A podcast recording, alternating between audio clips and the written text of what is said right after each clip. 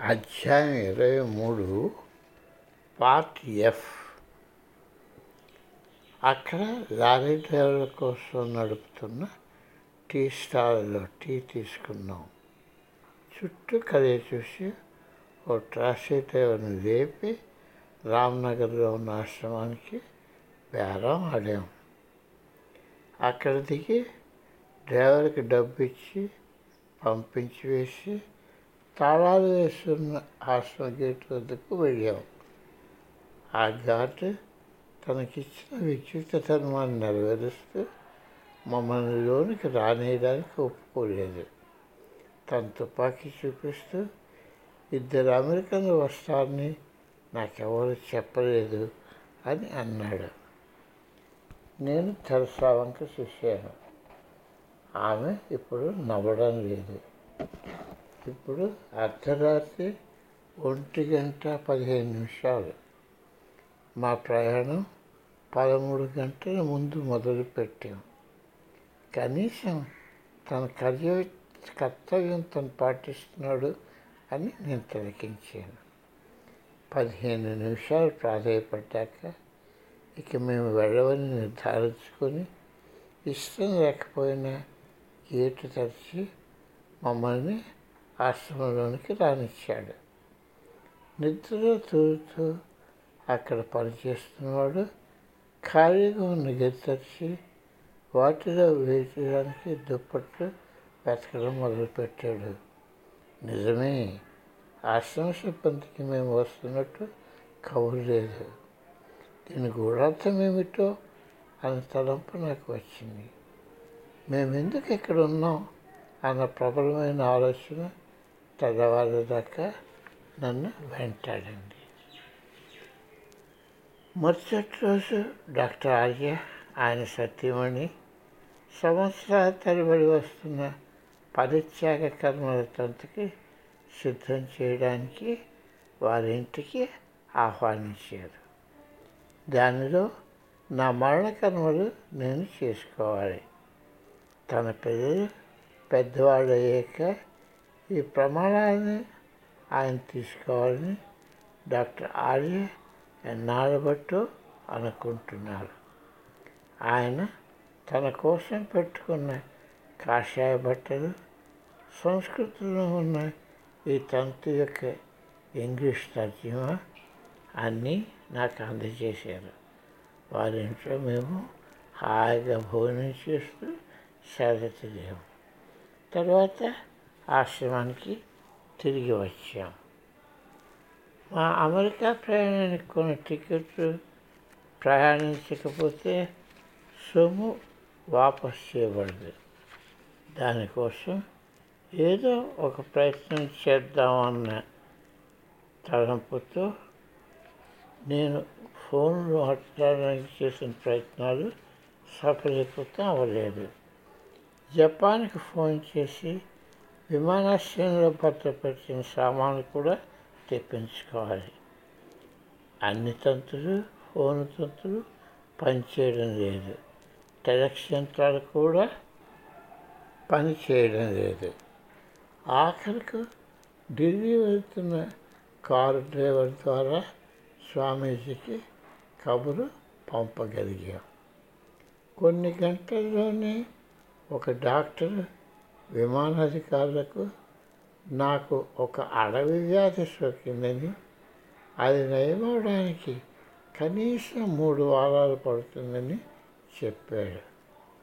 నేను ఢిల్లీలోని మా విమాన సిబ్బందికి నాకేమీ తెలియనట్టు ఫోన్ చేశాను. ఆ విమాన సంస్థ అప్పటికప్పుడే నా ప్రయాణ తేదీని మార్చివేశారు. సఖ్య మహికారి తన సిబ్బందిలో ఒక అతన్ని జపాన్ విలాసానికి పంపి మా సామాను తీసుకుని భద్రపరిచారు. ఇదంతా నాలో అనుమానాలు రేకెత్తించింది. ఇదంతా అంత సులువుగా జరిగే పని కాదే.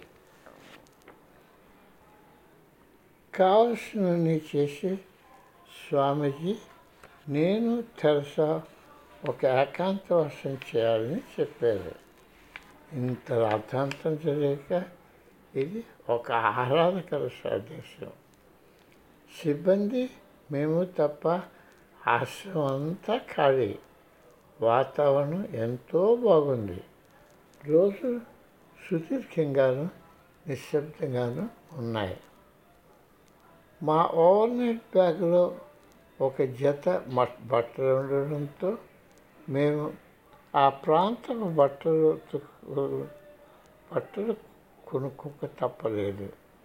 తెరస చీరలు పంజాబీ దుస్తులు తీసుకుంది నేను తయారు చేసి ఉన్న సాంప్రదాయ పైజమాలు కొనుక్కున్నాను. శివనాథ్ స్వామీజీకి ఎన్నాళ్ళ నుండో శిష్యుడు.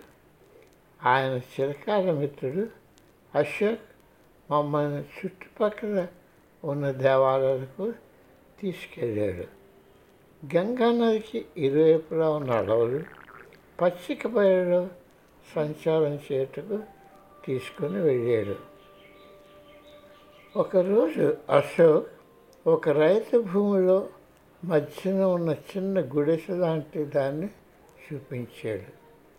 పంటకొచ్చిన భూమిలో నుండి మేము జాగ్రత్తగా చోటు చేసుకుంటూ అక్కడికి వెళ్ళాం. అది ఒక ప్రాచీన శివాలయం. అక్కడ శతాబ్దాల తరబడి ఋషులు కోట్లాను కోట్ల మహామృత్యుంజయ మంత్రం వదిలివేశారు.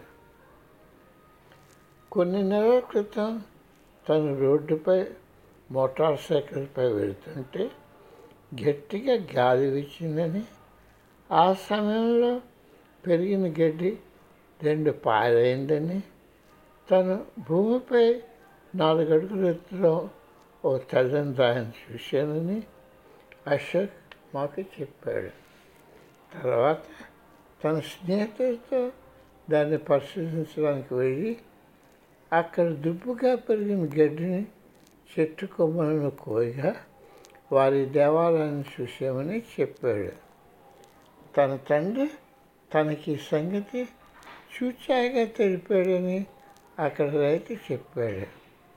అదంతగా తను పట్టించుకోలేదు.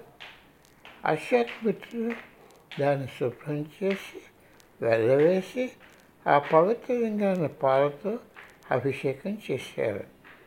మేము దానిని చూసి చూడగానే నేను తెరసా దానికి ఆకర్షితం అయ్యాము అక్కడ పెరుగుతున్న పూలతో రోజు ఆ దేవాలయాన్ని దర్శించి ఆ పొలం మధ్యనున్న ఆ పవిత్ర లింగం ముందు కూర్చొని ధ్యానం చేసుకునేవాళ్ళం.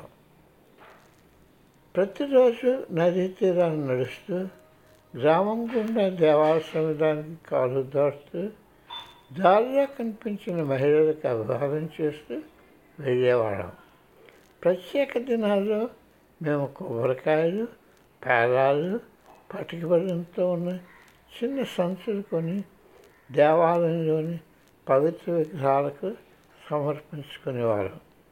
పురోహితులు మేము సమర్పించింది దేవుడికి నివేదించి మా నృత్య కుంకుమ తిరకం దిద్ది ఆశీర్వదించి తిరిగి ప్రసాదాలను మాకు ఇచ్చేవారు. దేవాలయానికి ఒక వారం మేము వెళ్ళాక గ్రామస్తులు మా ఉనికిని గమనించారు. రోడ్డు మీద మేము వెళ్తుంటే మమ్మల్ని చిరునవ్వుతో పలకరించేవారు.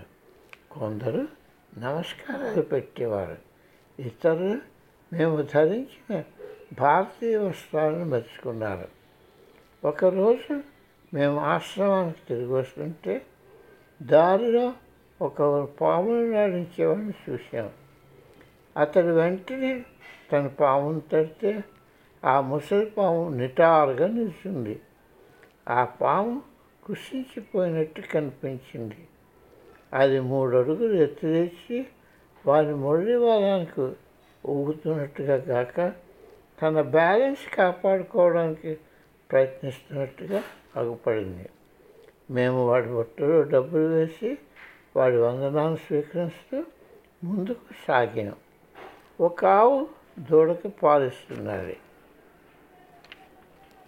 ఎంతో పనితనంతో ఏర్పాటు చేసిన తీగల మీద నమ్మలేనందంతో ధూమవర్ణంతో తెల్లవర్ణంతో ఉన్న పూలు గ్రామస్తుల గుడిసెపై ఎగబ్రాకుతూ ఉన్నాయి.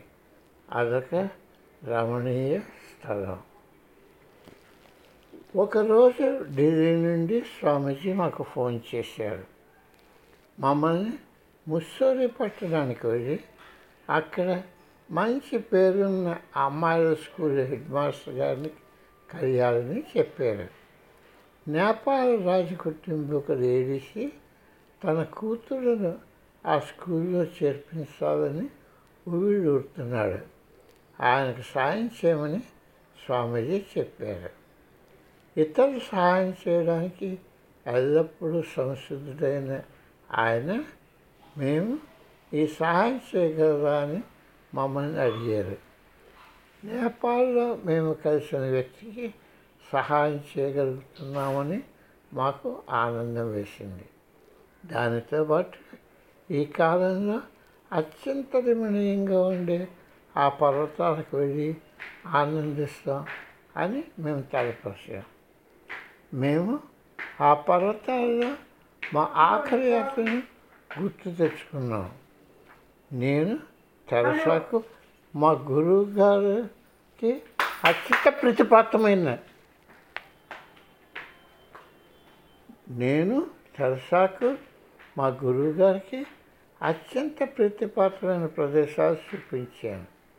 స్కూల్ వద్ద ఆ బ్రిటిష్ బతుకులు ఎంతో ఆదరపూర్వకంగా మమ్మల్ని ఆహ్వానించి పట్టణంలో అత్యంత ఎత్తునున్న స్కూలు పరిసరాలను మాకు చూపించి అమ్మాయిల అప్లికేషన్లు జాగ్రత్తగా పరిగణిస్తామని వాగ్దానం చేశారు.